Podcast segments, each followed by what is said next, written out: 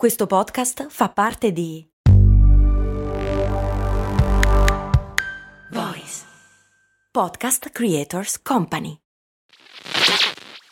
Questo ascolto è supportato da MD Supermercati Convenienti. Non so se avete notato anche voi, ma negli ultimi anni fare la spesa è diventato sempre più difficile. Nei decenni passati era quasi un rito familiare. Oggi ci dobbiamo destreggiare tra mille impegni e in più dobbiamo stare attenti al prezzo e alla qualità. Per fortuna però c'è MD che al prezzo conveniente associa anche la qualità dei prodotti.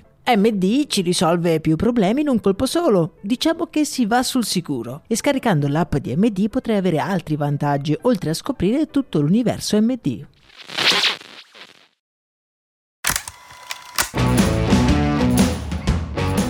Bentornati su Brandy, miei cari avventurieri sparsi un po' per tutto il mondo. Io sono Max Corona, il vostro amichevole podcaster di quartiere che vi accompagna in questa calda estate. Oggi voglio raccontarvi una delle mie storie preferite in assoluto che ha come protagonista un prodotto capace di vincere non solo le leggi della fisica, ma anche quelle del marketing. Stiamo parlando del frisbee. Ora sono sicuro che tutti noi abbiamo un'idea di cosa sia un frisbee. Alcuni saranno dei professionisti a far volare quel disco, altri ci avranno provato sperando di fare bella figura per poi rendersi conto che beh, non è così facile come sembra. La storia del frisbee inizia negli Stati Uniti, più precisamente in Connecticut, a fine Ottocento dove gli studenti delle università locali si divertono a lanciarsi i contenitori delle torte servite alla mensa. Queste torte sono infatti conservate in cerchi di latta, sui quali campeggia il nome della pasticceria che le ha prodotte, la Frisbee Pie. Lanciarsi i dischi di latta diventa una moda diffusa tra tutti gli studenti universitari, tra cui anche quelli di Yale. Malgrado però il successo in molte università degli Stati Uniti, nessuno ha mai pensato di trasformarlo in un business. O meglio, beh, qualcuno ci sarebbe.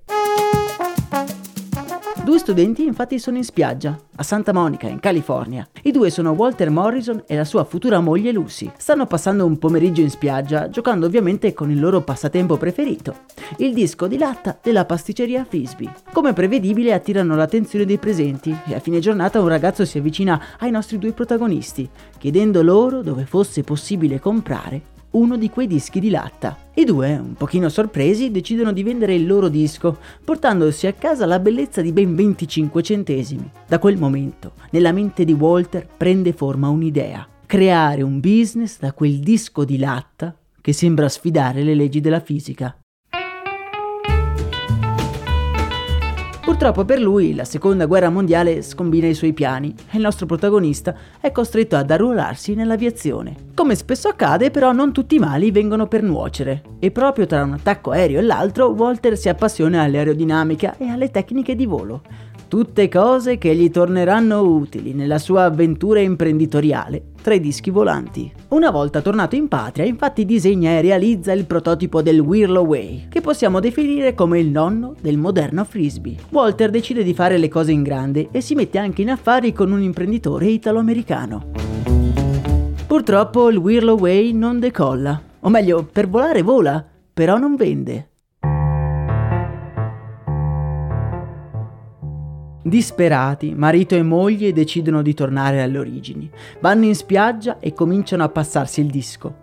I passanti incuriositi si fermano a vedere i due finalmente sorridenti divertirsi. Guardando quel disco volare così bene e così a lungo, alcuni addirittura teorizzano la presenza di un filo invisibile.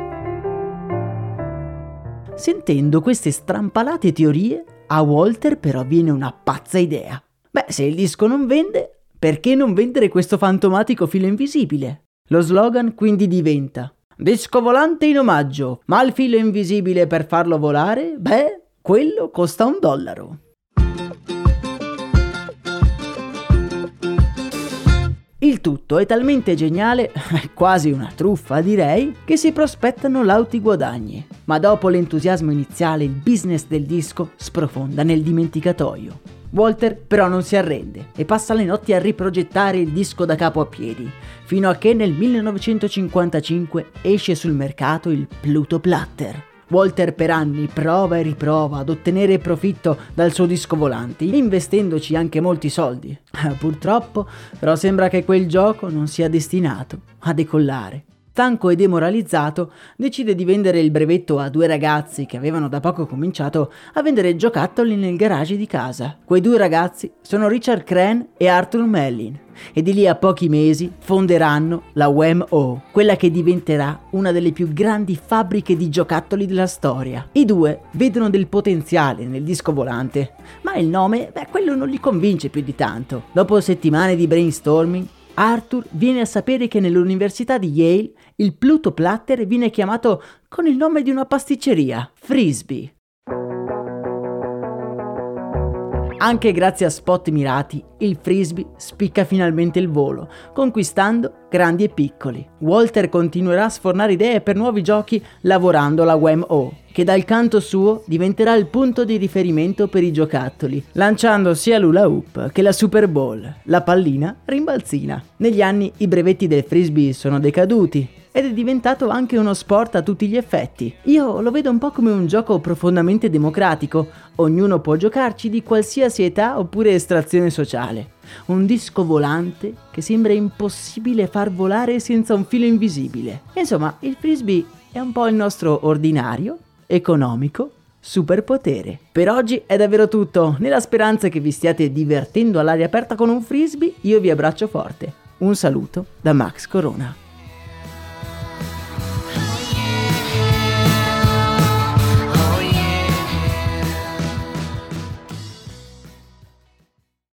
Vacanze in Sicilia o in Sardegna. Con i traghetti GNV viaggi in relax, porti tutto quello che vuoi e ottieni super vantaggi. Col nuovo programma Fedeltà MyGNV accumuli punti viaggiando, ricevi un cashback del 20% e tanti sconti a bordo. Non c'è modo più conveniente per andare in vacanza. Scopri i dettagli su gnv.it.